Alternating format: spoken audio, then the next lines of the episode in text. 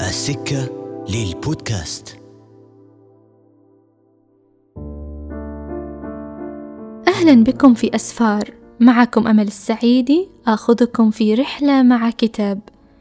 طلب مني أصدقائي في مرات عديدة أن لا أقرأ لهم نصي المكتوب بصوتي إذ أن هذا يبدو مخادعا على نحو ما. فالطريقة التي ألقي بها كتابتي لا كتابتي نفسها هي التي تدفعهم للحكم علي. أشياء كهذه تحدث باستمرار علاقتنا بالصوت وبقدرته على التأثير فينا ليست عادية على الإطلاق. لابد أن الكثير منكم يشارك في المشهد الصوتي الصاخب داخل المجمعات التجارية. آخرين بلا شك يحبون العمل في المقاهي. الدراسة والاجتماعات فيما الأصوات تهدر في الخلفية. ثمة قيمة كبيرة للصوت قيمة ثقافية وسياسية. نستطيع من خلال متابعة الأصوات الأولى التي أصدرها الإنسان وحتى اختراعه اللغة أن نعرف الكثير عن تطوره وآدابه وتفاعله مع الأديان. حتى اللحظة الأولى التي قرر فيها الإنسان أن يسلب أرضا من أهلها وبداية أول لعبة جماهيرية في العالم. ومن خلال الصوت أيضا سواء ظهوره عبر الضجيج أو انعدامه عبر الصمت نكتشف الفجوات الاجتماعية بين الأغنياء والفقراء أو نقترب من شكل الأمل أو نوع الهزيمة التي تعرضت لها المجتمعات البشرية. هذا هو موضوع الكتاب الذي نتحدث عنه في هذه الحلقة. كتاب الضجيج لديفيد هندي والذي ترجمه محمد بندر الحربي. يتحدث هذا الكتاب عن كيفية مساعدة الصوت في فهم الإثارة والصراع في تاريخ البشرية فهو يدرس التاريخ الاجتماعي للصوت والصمت. بطبيعة الحال يظن الكثيرون أننا نعيش في عصر الثقافة المرئية. لا السماعية بل وكثيرا ما يتم وصم المستمعين بالسلبية. سابقا كان التفكير في الصوت يوصف بأنه وسيلة اللمس عن بعد. بدأ مؤخرا كما يصف لنا الكتاب استخدام الخصائص الصوتية في المواقع الأثرية من قبل علماء الآثار فظهر علم الآثار السمعية والذي يسعى لدراسة حضور الصوت في عصور ما قبل التاريخ. اكتشف على سبيل المثال أن الكهوف التي تحظى بالرسومات حتى وإن كانت في المناطق الأكثر ظلمة والتي يصعب الوصول إليها هي تلك التي يعلو فيها الصدى. إذ أن الصدى بالنسبة للإنسان عبارة عن صوت جديد قادم من كائن خفي أو من روح غريبة. يمثل الصوت بالنسبة للإنسان منذ زمن بعيد نظامه الملاحي وساعته وتقويمه. وتدفقه بالنسبة لبعض الناس يعطي شعورا دافئا. إذ يدل على استمرارية الحياة رغم كل المآسي التي تحدث من حولنا من ويلات وحروب. هذا يفسر ارتيادنا للمقاهي الضاجة وهي بالنسبة لآخرين مصدر نفور واستحواذ ربما على مساحاتهم الشخصية المادية والمعنوية.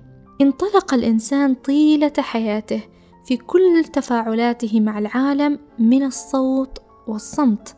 لنأخذ على سبيل المثال الإلياذة التي نبدو فخورين بها جميعا اليوم. الإلياذة هي ملحمة شعرية منسوبة للشاعر اليوناني هوميروس وتحكي قصة طروادة المدينة التاريخية وما مرت به من حروب وأبطال استثنائيين. في الحقيقة إن أقدم النسخ المعروفة للإلياذة والموجودة في مكتبة مارشيانا في البندقية ليست هي الإلياذة الأصلية الحقيقية بل هي تصور عما قد تكون عليه بالنظر لحروف يونانية قديمة إذ أن قصص الإلياذة كانت تتناقل شفهيا وهذا يعني أنها تختلف من راو لآخر ويحتمل أن تكون هذه النسخة إذن نسخة رواة محددين لا تنقصهم الموهبة كما يبدو لكننا لا نعرفهم اليوم. يقدم لنا الكتاب أيضا وصفة فوز باراك أوباما في الانتخابات الأمريكية وأهمية أنه يتحدث بلهجات عديدة في الوقت نفسه بل وحتى قدرته على الإقناع من خلال إيقاعات صوتية تضغط على كلمة دون أخرى مما يجعله مقبولا أكثر عند الجماهير. وذلك بالنظر لخطابات أوباما التي لا يتأخر الكتاب عن تحليلها.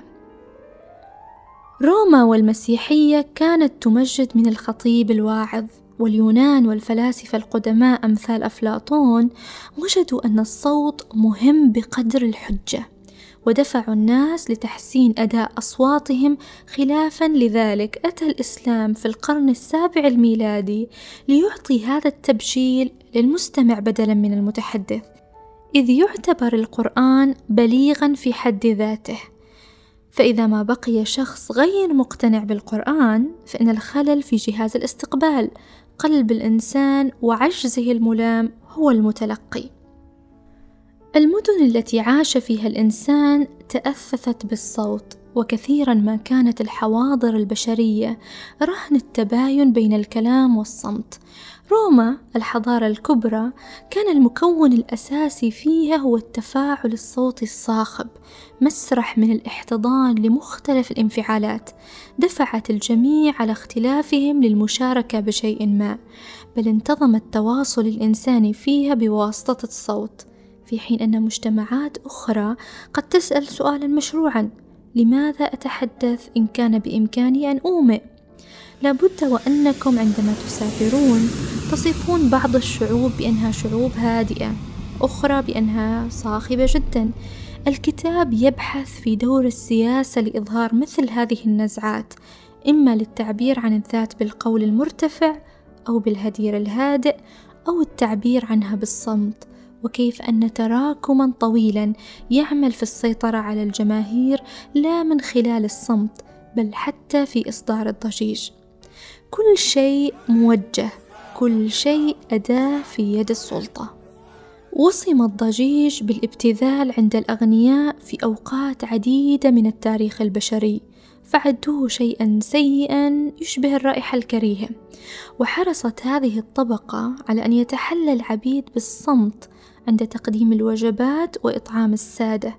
وكان الصمت مدعاة للفخر إذ أنه دليل على السيطرة.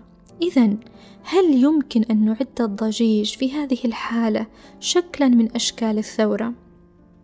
على سيرة الثورة سفينة مغامرة البحر والتي كانت تحمل أفراد المستعمرات الأولى من إنجلترا إلى فيرجينيا في أمريكا عام 1609 تعرضت لعواصف شديدة جدا وحلت الفوضى على سطح السفينة وظن الركاب على متنها أن قادة الرحلة فقدوا السيطرة على الناس. الحقيقة أن هؤلاء القادة لم يمتلكوا الطريقة التي يجمعون بها الناس كلهم في نفس الوقت. حتى خطر على ذهنهم دق الجرس. فعلا كان إصدار الضجيج هذه المرة عبر الأجراس الممر لكل الأهوال التي ستحدث لاحقا بسكان أمريكا الأصليين. لطالما آمنت أمريكا أن الصوت سلاح ثمين وتم استغلاله بطرق عديدة كما يصف الكتاب. في المقابل كان السكان الأصليون يرددون إن ضجيج طبولنا وأبواقنا الحاد والقانون العظيم يخيفهم لذا فزعوا من سماعه لما يحمله من الخطر. كانت قبائل تشيسبيك قد صنعت آلة تسجيل شيء يشبه القطع المخروطي للتنصت. لالتقاط صوت المستعمرين وهم يسرقون محصول الذرة. مثلما أعطت القوانين والإعلانات المكتوبة المستعمرات بعضا من شعور الشرعية كذلك كان فعل قرع الطبول وصولا لإطلاق المدافع اليوم. يبدو الصوت في هذه الحالة وسيلة حرب ووسيلة مقاومة في الوقت نفسه. أليس كذلك؟ بالحديث عن المقاومة والثورة ولدت اللحظات الموسيقية الأولى من لحظات التمرد الصريح. في صباح 9 سبتمبر 1739 وبالقرب من نهر ستونو على مشارف تشارلستون ساوث كارولاينا وقعت واحدة من أكبر وأعنف ثورات العبيد في التاريخ الأمريكي. قدم الصوت دور كبير في هذه الحادثة عن طريق قرع الطبول التي ساهمت في الاتصالات السرية بين الثائرين. بالطبع بعد هذه الحادثة فرضت محظورات جديدة على العبيد ومنها استخدام الطبول أو اقتناؤها والأبواق كذلك. وورد في نص القانون عام 1740 كما يشير لنا هذا الكتاب الذكر الصريح لأهمية هذه الأدوات في تنفيذ أغراض ومخططات العبيد الشريرة. وهكذا. إذا ليس من الصعب أن نعود لتتبع التاريخ السمعي الغني من طبول غرب أفريقيا والحفلات المرتجلة لعبيد أمريكا في جامايكا عام 1688 وموسيقى الكمان والتصفيق الوعظ والغناء وصولا للجاز وأغاني البلوز والإنجيل وموسيقى الهوب. كل هذه الأصوات التي أصبحت راسخة في الثقافة الأمريكية وتمثل امتداد لتلك اللحظات الأولى التي قرعت فيها الطبول للثورة على الرجل الأبيض. في كتابه الرجل الخفي يبين رالف أليسون كيف أن تطور وتميز إمكانية السمع لدى الأمريكيين الأفارقة قد أدى دورا حيويا في الحقوق المدنية. إذ أن الديمقراطية كانت دائما في جزء منها صراعا سمعيا ونضالا من أجل إسماع الصوت. كل هذا يدفعنا للتفكير في غياب الصوت وغياب الموسيقى المستقلة التي ربما وأقول ربما قد تشكل فارقا بالنسبة لأي مجتمع إنساني اليوم. شخصيا أحمل تلك الفكرة الطفولية التي أحبها وهي أن قصائد محمد الثبيتي ومحمود درويش أقرب لي بصوتهما والموسيقى طريقتي في مواجهة صلابة الأيام وقسوتها. مثلا عندما أستمع لليوناردو كوهين يغني Famous Blue Raincoat تهدأ أشياء كثيرة في نفسي.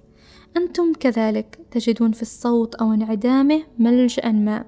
ربما يقربكم هذا الكتاب منه على نحو لا تتوقعونه.